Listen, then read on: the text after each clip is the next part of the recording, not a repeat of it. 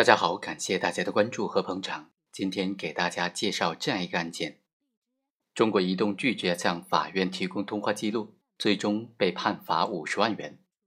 这个案件是怎么样的过程呢？法院在审理一起提供劳务者受害责任纠纷案件当中，死者孙某在为被告李某在进行外墙的喷漆过程当中呢，不慎从五楼坠落下来了。因为抢救无效死亡，死者的家属就向法院提起了诉讼。但是被告和众多的目击者都认为说，死者在摔落之前曾经和其他人通话，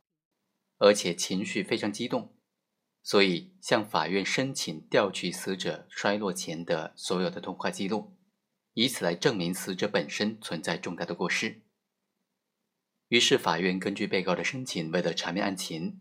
在八月一日前往这个移动公司调查取证，办案人员在和这个公司综合部的信息查询负责人唐某多次的交涉过程当中，唐某都以电信条例等等部门规章规定、内部规定等等，上级部门不批准等等为理由，拒绝法院调查取证，拒绝提供死者的通话记录。之后，法院再次传唤唐某，向他说明拒绝调查取证将面临的法律后果。但是唐某到庭之后，仍然没有认识到拒不配合法院查询的错误。为了维护法律的权威，根据民事诉讼法的规定，法院就依法作出了对移动公司罚款五十万元的处罚，对移动公司的综合信息部查询的负责人唐某作出罚款两万元的处罚。根据法律规定呢，法院有权向有关单位或者个人调查取证，有关单位或者个人不得拒绝。神圣的法律是不允许践踏的，无论任何单位或者个人都有义务来协助法院调查和执行，都不能够拒绝配合或者采取其他的方式对抗法律的权威。另外，宪法第四十条就明确规定，中华人民共和国的通信自由和通信秘密受法律保护，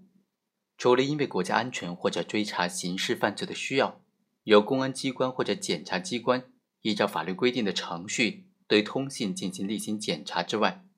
任何组织或者个人不得以任何理由侵犯公民的通信自由和通信秘密。移动公司的抗辩就认为说，他要保护公民的通信自由和通信秘密。根据宪法的这条规定呢，除了因为国家安全或者追查刑事犯罪的需要，由公安机关或者检察机关依照法律规定对通信进行例行检查之外，其他的任何组织或者个人，包括法院，都不能够以任何理由侵犯公民的通信自由和通信秘密。但是，法院最终认为，调取是否存在通话的证据，并不是通讯的内容，不牵涉到通话的内容，更不涉及到个人隐私，所以法院调取记录的行为呢，是具有法律依据的。以上就是本期的全部内容，我们下期再会。